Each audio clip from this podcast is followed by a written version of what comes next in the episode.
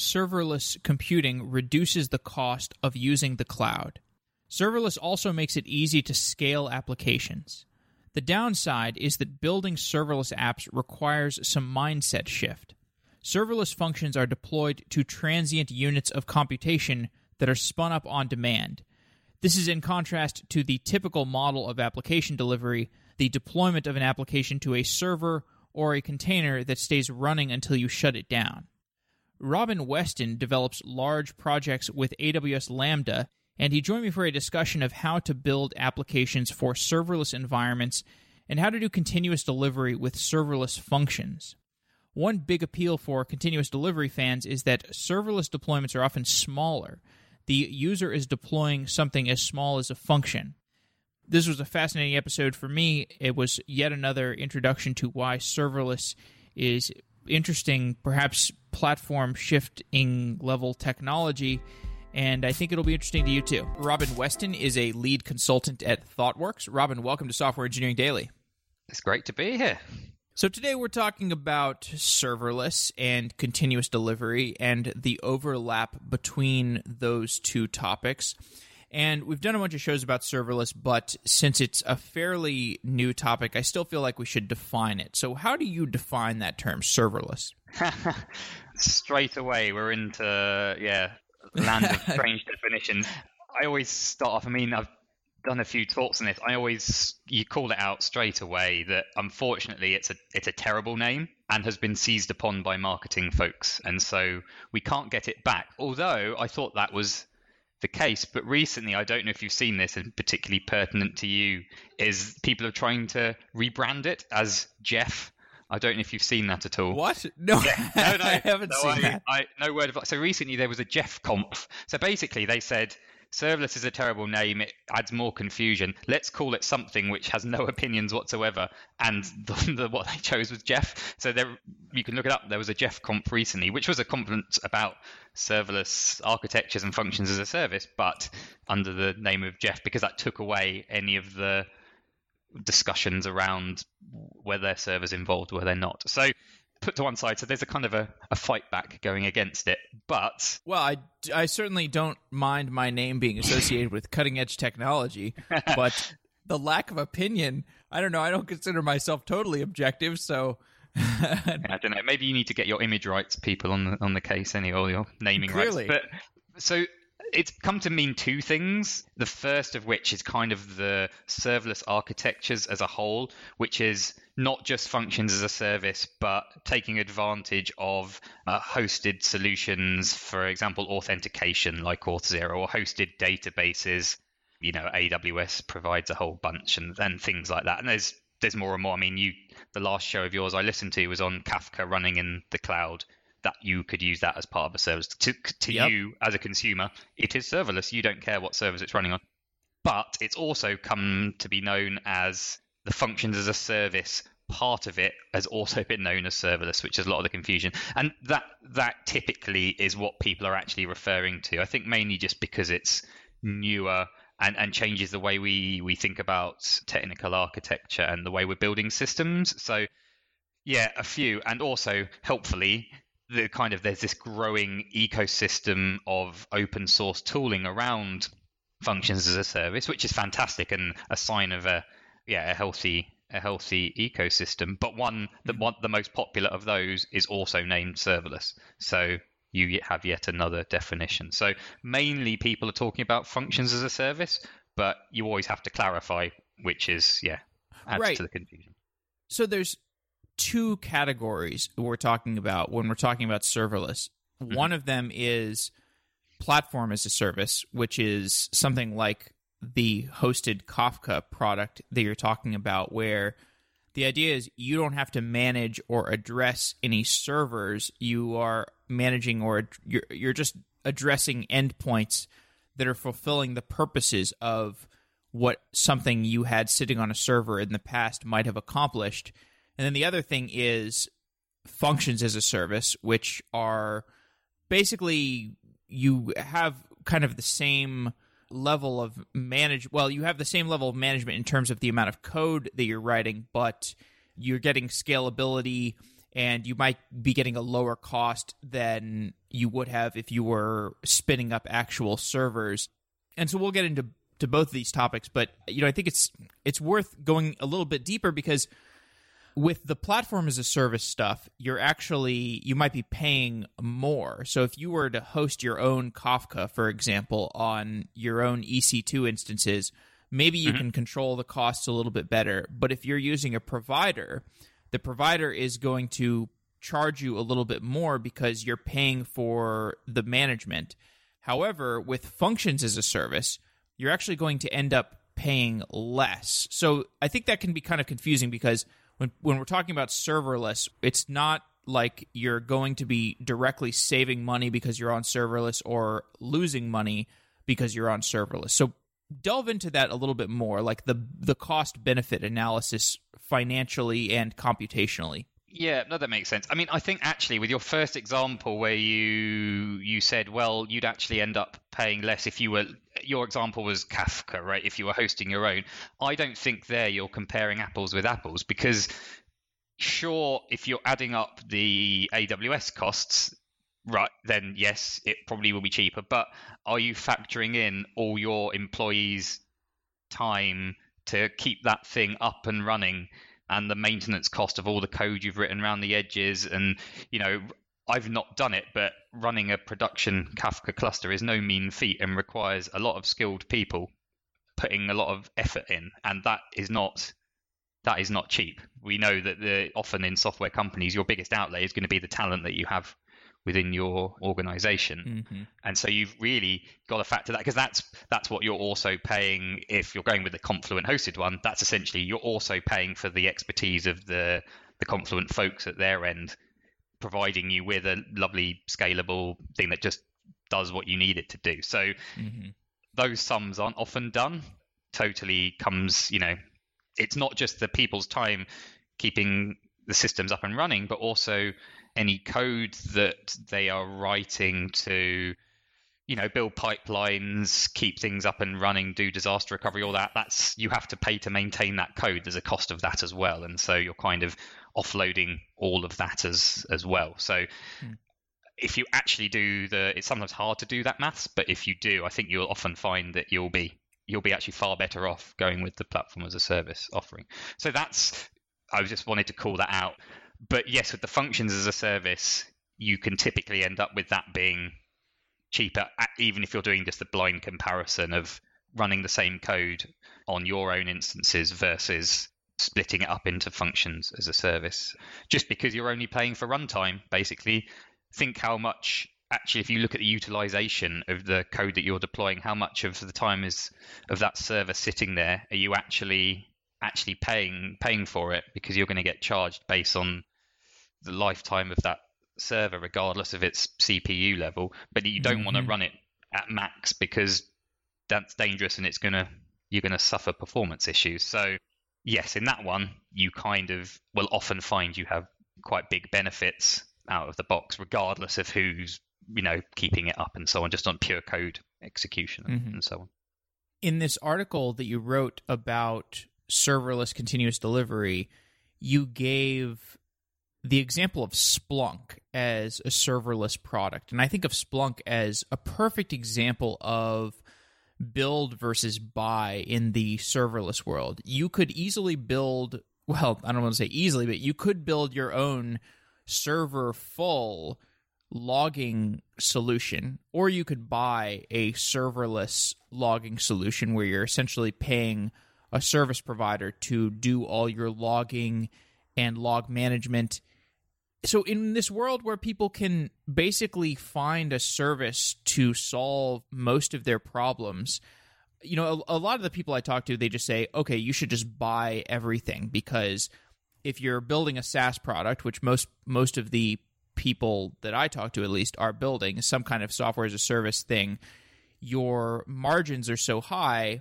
that you just need to focus on building your product and delivering that product to your customers and making more sales. How do you judge build versus buy today? What are the decisions where you would actually need to build something?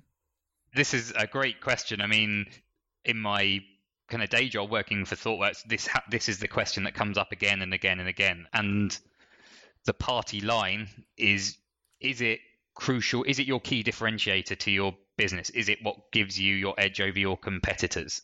Is it your secret sauce? And if it is, for sure, you want to build that yourself. And if not, buy it. But often we have to we have to kind of convince our clients that actually that thing you're currently outsourcing, you need to bring that in house because that is your key differentiator, and you're at risk of you know you might have hitched your cart to the wrong horse, and if that provider you're paying for that service, which is key to your business, they decide to go off in a separate direction or I don't know, go out of business or something like that, that's your whole business model broken. So if it's key to you, then mm-hmm. bring that in bring that in in house. You'd think that most of the time you'll be persuading people the other way, but actually often people try and outsource too much. It's a very interesting line. And I guess the decisions you're making on that will differ depending on where your company is at in their stage of growth. Because early on, you don't know what stuff is going to change a lot and which things you're going to need to customize because you don't know how your product's going to fit into the market. And so mm-hmm. over time, it may well it may well change. And if you heard that Kafka episode, the managed Kafka episode, one of the things I asked Neha about in that episode was how she looks at the other competing cloud pub sub products like Amazon's Kinesis or Google Cloud Pub Sub.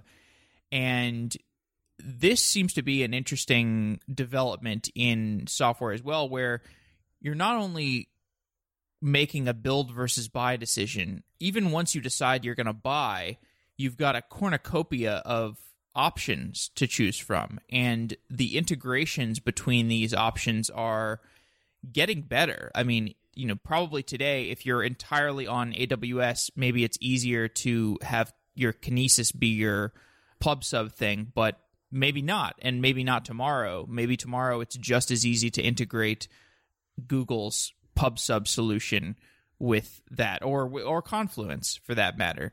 So have you started to develop a framework or a way for assessing these different SaaS products, or are you mostly just kind of like going with what you hear is the best solution?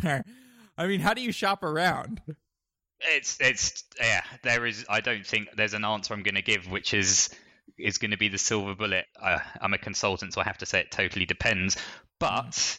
there are various factors that come into play you're totally right about how likely is that going to those requirements going to change? And if so going with something that be where the connection is maybe open source or you can swap things out or actually building that layer in yourself to give yourself that that flexibility is worth doing.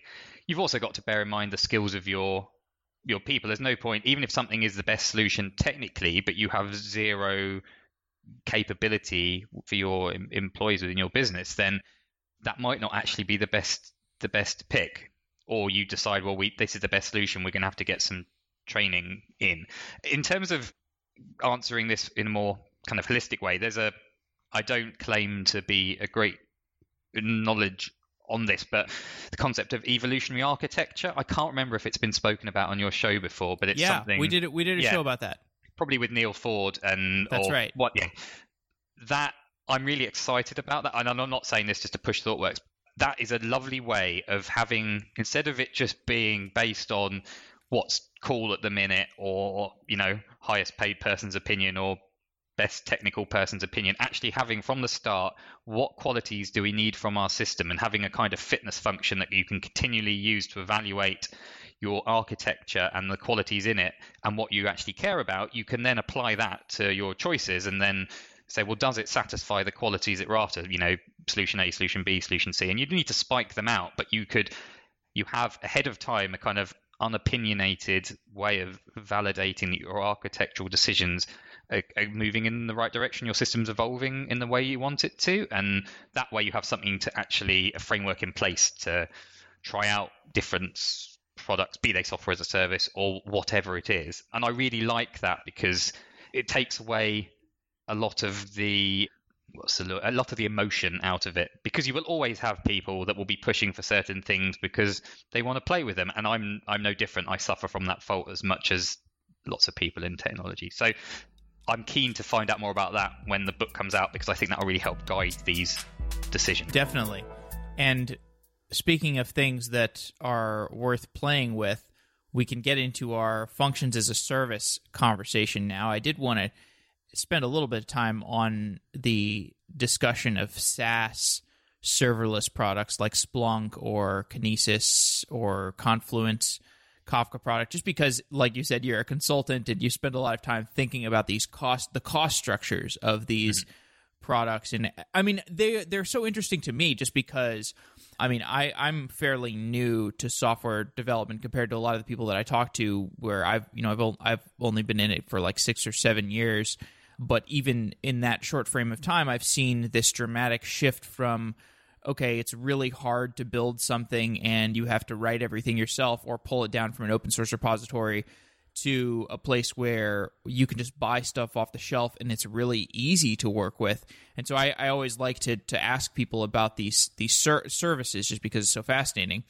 But functions as a service. So Functions as a service, they are independent functions that we write to execute on servers somewhere that we're not addressing explicitly. So we write a function and it gets we get we deploy it to Amazon or to Microsoft or to Google or whoever is our function as a service provider and it executes on some opaque piece of infrastructure somewhere. Probably it gets spun up on a container and that container may be on some shaky infrastructure, but we have certain guarantees about how that function is going to execute.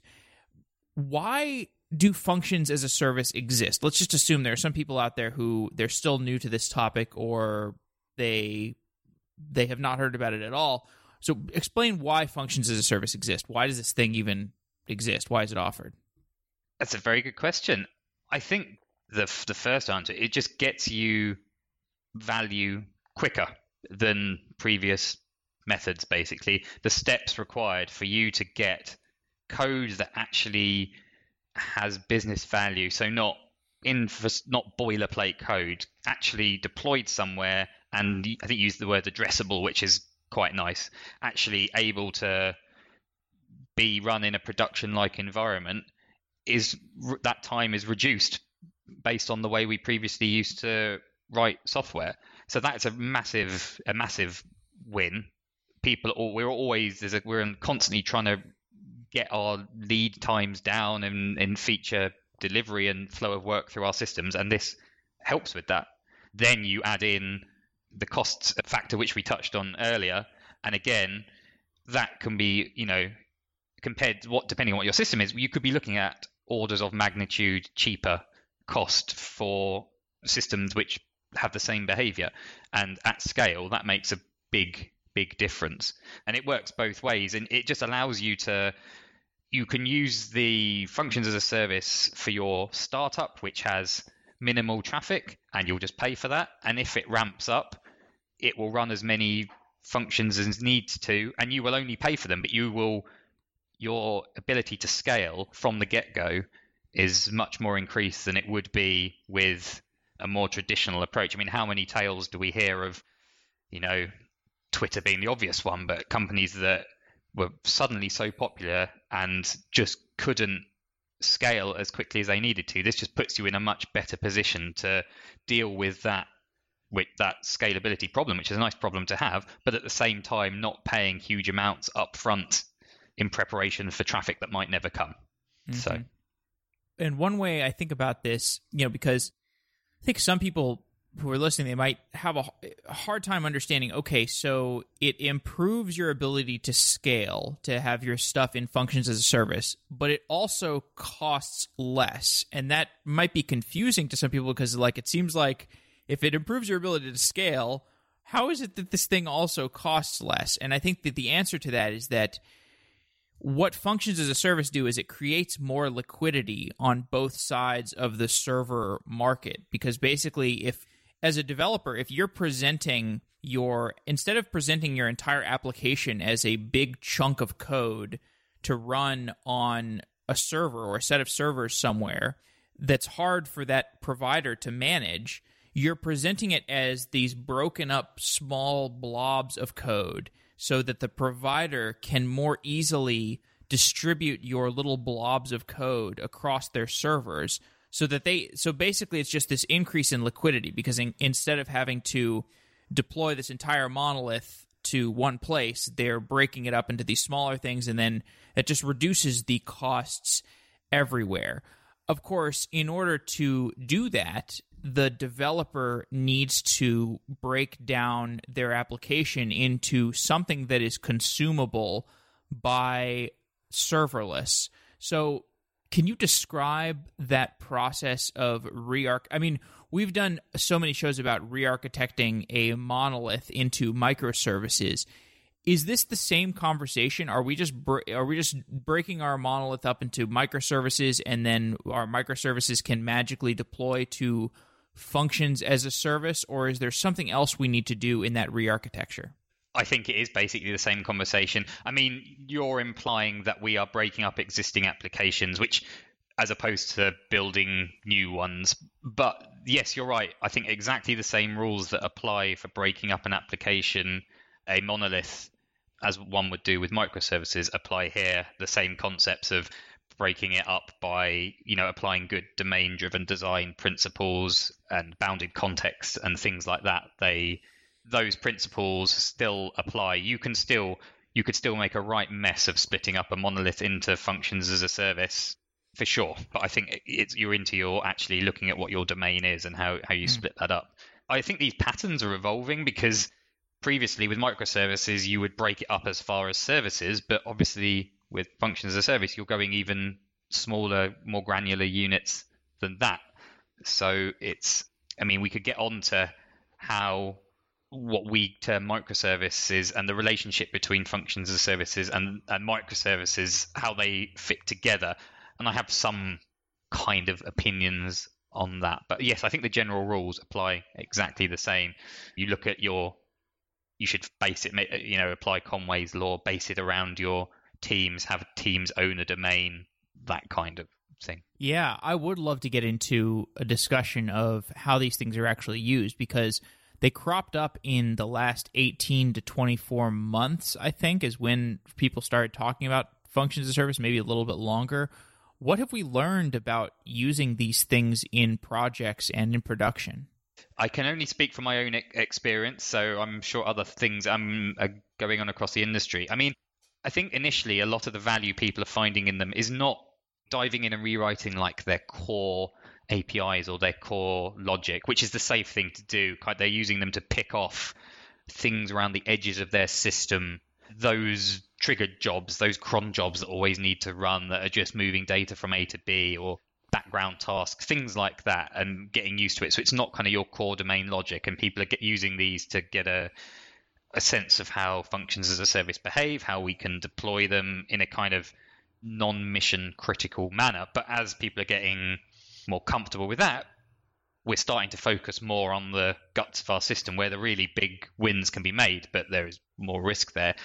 What I have found has worked is still thinking in terms of microservices, in terms of the domain and yeah, how you sp- split it up around focusing around teams and actually just having the functions as a service almost as an implementation detail within a microservice. Of course, it dep- this depends on a on what system you're working in, but what's worked for us is even though in theory you could deploy every function independently, that would totally be possible swiftly you're going to end up in a if you have a pipeline going from you know dev to production for every function that is going to be swiftly very complicated to manage over time.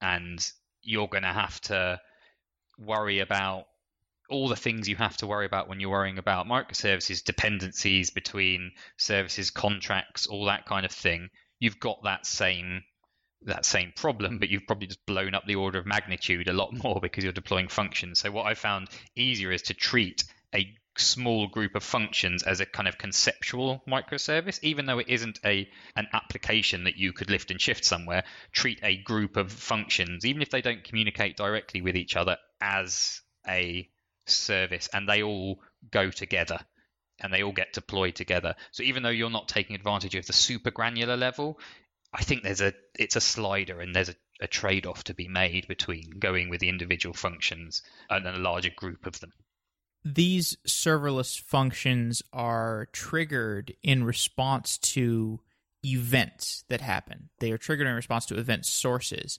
And as you mentioned, a lot of people are using these functions as a service to do these little side compute jobs where they just need to shift data from one place to another or yeah, maybe you could talk a little bit more about this. Explain this, give some more context, give an example of an event that we need some transient compute to respond to.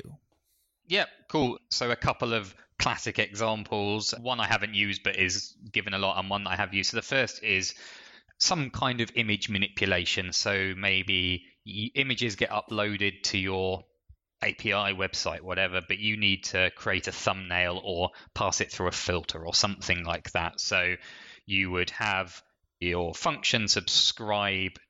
Let's talk AWS because it's probably simpler, but listening for images being dropped into an S3 bucket, your function would get called. The event data passed into your function would be, you know, what the, what bucket it was and what the name of the file is, and then you could go and do your transform in your Lambda and then write that new image back out to another bucket. And that function would only get run as and when images dropped in.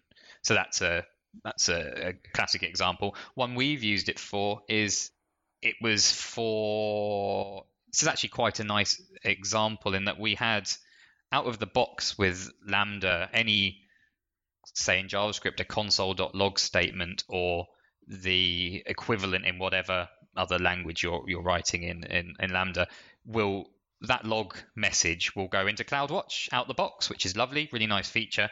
But after a while, you still have all these different log streams, and you kind of want to aggregate them together. And log aggregation, we do it in our normal services a lot. So AWS provide you with a function definition they write for you that basically subscribes to CloudWatch, picks up any log messages that are coming in, and grabs them and does a little bit of embellishment and then pops them into a Elasticsearch cluster where you've got Kibana on top and you can search through it and it's all aggregated. So you're using those, in that case, using your Lambda functions, just a little bit of glue between CloudWatch and Elasticsearch cluster where you can have better control over your aggregated set of logs. So they're two examples, kind of useful, kind of around the edges of your system, but still pretty critical to it.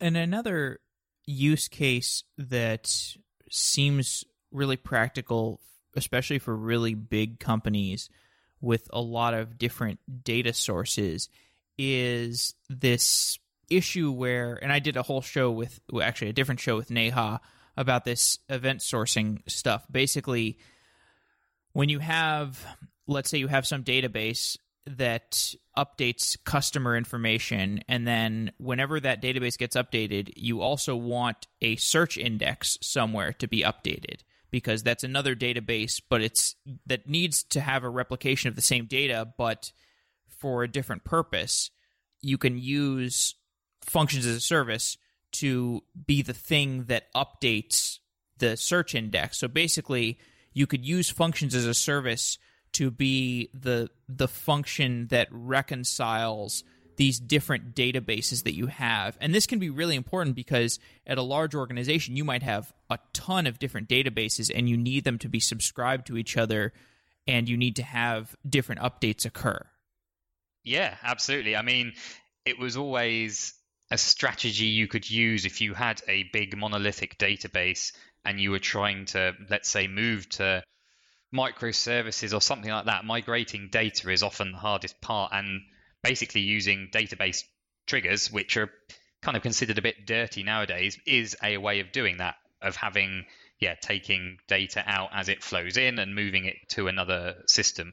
Whether you're doing that just to move the data across, but also if you want to yeah, build a search index or something like that, and using functions as a service attached to a cloud hosted database, say Dynamo, is essentially that. It's essentially database triggers for the for the modern cloud world, and you can achieve the same the same gains with it and beyond. It's just a bit nicer as well because just the whole way you write them and the whole way they're deployed is much nicer than database triggers. But yes, for sure, it's a good use case.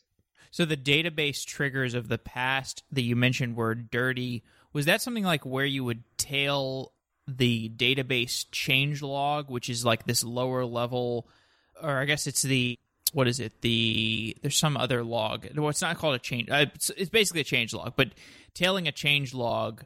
You just, I think that's dirtier because it's kind of this lower level thing that you're not actually supposed to be interfacing with as a developer. Whereas the systems like DynamoDB, that hosted database service on Amazon, that actually publishes a a change log type of eventing system that is actually made for developers to interact with it. Am I am I phrasing that correctly? Yeah, yeah, you're yeah, it's it's you're interacting with an API that's actually designed for your usage. I mean, I was I wasn't actually referring to the underlying log in a database. I was talking about so in let's say SQL Server, you have triggers are a known thing, and you can you know write a trigger which you know gets run when updates come against a certain table. And it's a first class citizen of the oh, okay. language, but they were kind of became a bit dirty just because you're basically embedding your business logic deep within the database and it was never that easy to how do you deploy updates to that you you know it's it, the logic would be hidden away and it was very hard to reason about it and and so on so and there were mm-hmm. performance concerns as well but yes, nowadays database triggers you'd kind of there'd have to be a very good reason why you would use them. But yeah, in this in this newer world, I don't think they have the same concerns for reasons that we've discussed. We've motivated the use cases for functions as a service at this point. How do developers actually deploy these functions as a service?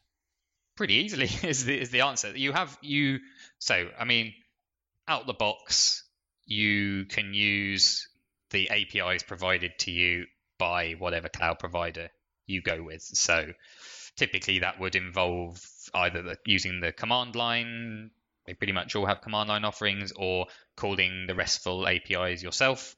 And that's totally doable. More and more, I, we mentioned it earlier, there's kind of growing ecosystem of open source tooling around the the edge of, of these provide, providers is increasingly how people are using it just because it it provides some opinionated typically they all provide some kind of opinionated command line tooling around how to deploy these functions you're kind of entering into a deal where the so let's use the serverless framework as it's called.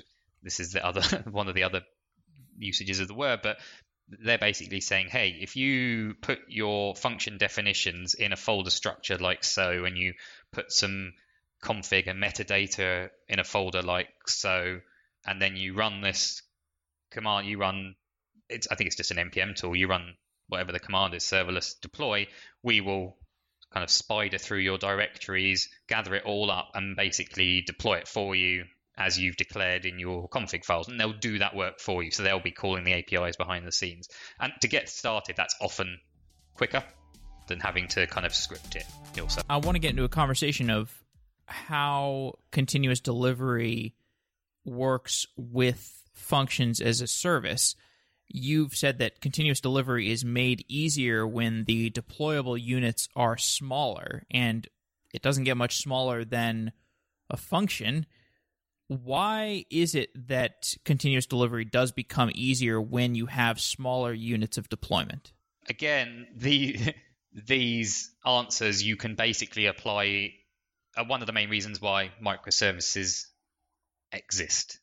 In the world of a monolith, you can only deploy the monolith and you can therefore your batch sizes are typically higher deployments typically take longer you will have more changes baked into there. There's more things that could go wrong. It takes longer to recover from failure, all of that. And so a lot of the concept, a lot of the reason that microservices came to exist, and that allowing a team to own their own path to production, own that whole flow, and therefore be able to deliver value through their through the system much quicker is the same reason that you get those benefits on functions as a service. It's just that functions as a service from the offset are forcing you to think small because you have to. They're the they're, that's the unit you have, and so it just puts you in that frame of thinking.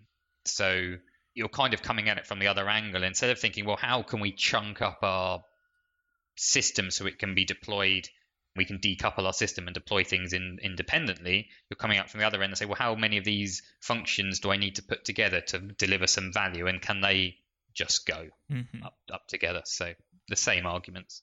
Mm-hmm. You also point out that because you can't test functions as a service locally, that can actually be an advantage to getting an effective continuous delivery pipeline. And to emphasize why you can't test them locally, it's because I don't have a data center sitting in my apartment that I can deploy them to on transient compute. And to realistically test a function as a service, you want to deploy it to an environment that resembles the function as a service environment, which only exists in the functions as a service environment. So, explain why that's actually an advantage. So I think it's worth clarifying the word can't in there is kind of in, in, in quote marks because uh, so there's a couple of levels to this, I guess. So you're writing your functions as service. I've just written in insert language of choice here, let's say JavaScript. You can absolutely totally test those functions, TDD them out, you know, unit test them using your favorite JavaScript testing frameworks, Mocha, whatever. Not a problem with that. It's just code running code, not a problem. So for all your kind of that normal flow, you can totally test that locally. And it's really nice because you've got this consistent shape to your functions. They all have to, uh, your interface is the same for each one. So your tests are naturally quite small and quite similar. And it really helps you test drive stuff out. So that kind of flow, fine. It's when you get into the kind of the higher level tests where you're wanting to the simplest example is you've got your function, but you want to, it's triggered by an HTTP request. So That's probably one of the most common couplings between events and, and functions as a service. So you've got an endpoint that gets hit with some data, and that calls a function as a service to actually process that data. You can run that locally, but only through essentially someone has built a shim that mimics what that that set up for you locally. So the serverless framework does it for you. Other people have built other things that allow you to do that, but it's not true to how it would be running in actually in the cloud. It's it's it's faked to some degree, so you can only rely on it as much as the quality of that shim is in place. So it will never be true. So you could just live with that, or you can just embrace the fact that well, we can't really run this locally. So, and that's fine let's test it where it's going to be running, which is in the cloud. And normally, if you're building a more traditional application and you were saying, well, every time I want to run some kind of higher level functional test, I've got to push my, deploy my system to the, uh, cloud, that's reasonably timely and your feedback loop goes down because you have to deploy it and then run your tests. And then if it, sure, they fail, you've got to fix it, deploy it, run your test, blah, blah, blah. But because deploying functions as a service are typically much quicker because the deployment size is smaller. There's just less. There's just less going on. That feedback loop isn't too bad. And so what what we found worked for us on previous projects is kind of just having each developer having their own little sandbox in the cloud that they can just run a script locally and it will deploy whatever they've got locally to their sandbox and run the functional test just in situ against the deployed system in the cloud locally your tests don't care where it is. They're just hitting an endpoint with some you know data and checking what comes out the other end. But what's lovely about that is you're testing it on a it's a much more production like environment. And also you're exercising your deployment scripts continually because the developers are using them all the time. So they're going to you're going to be much more confident that they do what they should do and when you're using them further on down your actual deployment pipeline. Mm. so yeah it's and it just I'm sure it's come up before in previous shows you've done about this kind of growth of testing in production being a thing, in that you know, you can run as many tests as you want in your pre-production environments, but things will always go wrong in production that you because it, it's it's the way the world works. It's the beautiful madness of or even just staging. Sure, right? And so, but and so, just embrace that and force it. Use it as a forcing function to get your really get your good monitoring and operability in place, and think about synthetic transactions flowing through your system and things like that, which I know have come up in your previous shows before, and just kind of embrace it and let it naturally lead to those other practices instead of trying to cover all the bases on a local developer's machine. So you mentioned some monitoring stuff. So how does logging and monitoring play into this conversation around functions as a service continuous delivery because typically i mean well a lot of deployments that i've seen what they do is they deploy and they do like a canary deployment and then the service serves 1% of the audience and the 1% gives you some production data on how this thing is doing in production. But in order to accurately test that you need to have good logging and monitoring around the deployable unit.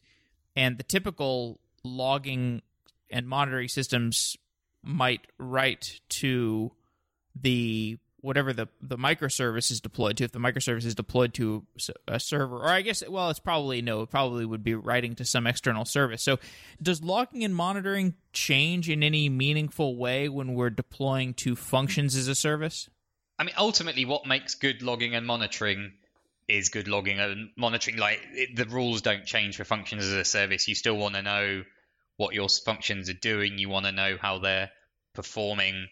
There's this kind of just because it's a function as a service doesn't mean it's magically gonna run fast and not consume any memory.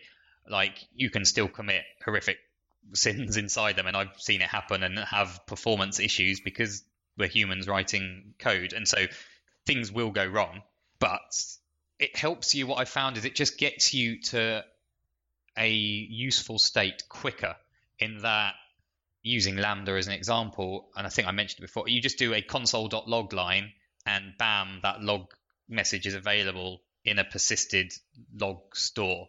Mm-hmm. Whereas I'm thinking of other systems I've worked on have had really good logging log aggregation systems, but they've been ones that the development team have had to kind of hand roll to some degree, even if you're using, we touched on it earlier, even if you're using something like Splunk or Elk or anything like that, you've got to worry about log files. You've got to worry about moving those logs around and maybe the clustering of the log system they're going to and all that. You just, that's not where you're making money. That's just a necessary implementation detail, I suppose. So it just gets mm-hmm. you to that path quicker. And similar with monitoring, you get out the box with these functions as a service typically some pretty useful monitoring out just from the get go, things like latency and memory usage and failures and, and all that stuff, pretty easy just to whack a few graphs up on a dashboard from the start with not that much effort.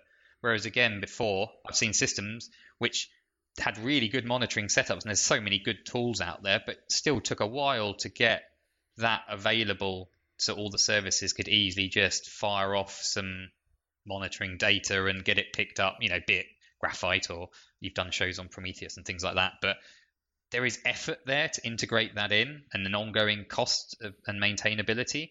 And I'm not saying that the monitoring and logging you get out the box is perfect and you'll never need to change it. You probably will, and we found we needed to enhance it, but it gets you to something actionable and useful much quicker, and then you can move from there. There are continuous delivery tools, like ThoughtWorks has GoCD, which full disclosure, is a sponsor of this show. But there's plenty of other continuous delivery tools we could be talking about. Does FaaS change the usage for these continuous delivery tools? Are we doing anything differently? I don't think so. No, I think what makes a good CD tool is a good CD tool. I suspect, given time, I haven't looked recently, but some of these tools might start to provide out the box mm. functionality around functions as a service, just in terms of maybe being able to, I don't know, deploy them or whatever. But like, there's this ecosystem around anyway, so it's not hard to do that. You shouldn't be relying on your CD tool to do that. I think really you want to. My approach is I just treat my CD tool as a it's a fancy script executor really because you don't want to be doing too much programming in it at all. You want that all in your source controlled repository mm. alongside the code that it's actually deploying. So no, I think good practices in continuous delivery and tooling just apply in general about having some representing your process as a pipeline you know with quality gates and building your quality in is really important and if your tool can help you do that then that's great i mean again i work for thoughtworks i, I like go just because its natural state is to visualize everything as a pipeline but there are other tools you can use and on previous serverless systems i've worked on we didn't use go we used something else and it was fine you just have good practices you build your deployable artifacts once early on after they've gone through some testing and you just promote those through the environments reusing scripts to do the deployments and, and testing or whatever. That's all as it was. That's not really changed by by functions as a service. You've just changed the the deployable artifact and the scripts that get it up to the the cloud. But no, the tooling I think is much much unchanged really. So if we zoomed out like 20 years and, and the and if we looked at how software delivery has changed over the last 20 years, it's been tremendous change. I mean, it's gone from deploying software to compact discs and, you know, users buy new compact discs to where we are today with SaaS and people can just deploy their software day to day and get it to users in the same instant with delivery. So, how has the development and delivery process changed for you most recently? Because you know, I just know in in my time in the industry, which uh, you know I've kind of been out of the industry for the last two years when I've just been reporting on podcasts. But even in my just five years when I was between school and and starting this podcast, when I was actually in the industry, my workflow changed over that period of time based on the tooling that was available to me and the services that were available. So, give me a picture for what's changing right now and what your workflow looks like, particularly when you're working with functions as a service. Just give me a, a, a picture for how software development and delivery works for you today. okay, that's a that's a big question. I think in terms of the functions as a service stuff, so not everything I've worked on recently has involved those. So I'm just trying to separate in my in my mind those that I did. In terms of the workflow, I mean, it's the actual workflow was not that different to working on any system that's been well decomposed into small services owned by a given team. You mm. you had a a repository or two that you owned, your team owned, and you would yeah you would test drive out your code in there. You would write maybe a, a high level functional tests. You would think about what other testing needed to be done, and you would get it out as soon as possible into a production like environment and look at you know and let your monitoring guide you the sooner it's out there the sooner you can mm. get some feedback about how people use it and the sooner you can get it in front of or consuming user traffic i suppose is the real is the real thing whether it's mm. actually live traffic that you're going to action or whether it's just a side by side deployment that's just taking copies of you know um, production traffic just to see how it behaves the better but i think that's just much more achievable now and the time you can take to get it out there is is so much quicker and get that feedback. But what i've i mean i listen to a lot of your shows and a lot of the people you speak to are from these you know kind of companies at the bleeding edge or it comes up a lot in discussions. You know your your amazons and your google. But one of the things I I guess I enjoy about being a consultant is I get to work with companies that like they're the people we hear about, but there's this kind of I heard someone refer to it as this kind of like dark matter development, which is all this all the developers and all all the work that goes on that isn't in the news and isn't in isn't blogged about because but the, which probably makes up like 95% of the industry. Oh yeah. And I get plonked in the m- middle of that and it's and it's absolutely fascinating and it is where you know you just basically have to kind of adjust to where that where that company is in the industry, and it might be they are kind of five years. What was good five years ago is where they are now, and that's fine, and that's why you're there, and you have to kind of take them forward. So sometimes you get spoilt working on this functions as a service stuff, and often you have to take things right back to fundamentals. And as with everything, I know this isn't quite answering the question you asked, but often it's not about the technology. It's mm. it's software is about the people that build it and the relationships between them, and that's often the hard stuff to address when you're trying to get software out the door quicker and with better quality. Often the technical bits aren't the that's not the hard stuff. It's it's having the conversations with all the parties involved because there's often a lot of politics at play and things like that, and and addressing it there. But I think it helps. It really helps that there are these companies leading the way because it's it serves as a kind of shining light that this can yeah. be done. And also, sometimes you have to, some of the as a consultant, sometimes you have to rely on not scare tactics, but you can basically say, well, you, you could just choose to leave your current deployment process as it is, but ask yourself what happens if one of your competitors gets their act together and takes on this stuff and is suddenly releasing into production, getting features out an order of magnitude faster than you. Like that is a massive business competitive advantage, and you use that as a lever to then do the do the technical work. But yeah, sorry, I digress. I'm just trying to. There's a much bigger world out there than we often we often think of that are all various states of continuous delivery and, and deployment. Absolutely, and you know I've tried to do some shows in those areas, kind of the the more typical type of company. Like you said, it's 95% of probably software engineering is these companies that are not at the bleeding edge and and that stuff is is equally interesting. It's not less interesting because it's at it's not at the bleeding edge. In fact, some of the problems are are more interesting because you have people management questions that factor into the engineering decisions. So, just to close off, I know we're up against time, but you know, when I was watching the the video of your presentation at I think it was Pipeline Conference, which I'll put in the show notes, but you you cited this guy, I think his name was Swardley or something, but Simon basically Wardley, he yeah. What, what's his name? Simon Wardley, his name is. Simon Wardley. Yeah, so basically, and I looked at this blog post that you referenced. Basically, he had some really ambitious and interesting insights and strong opinions about serverless and where things are going.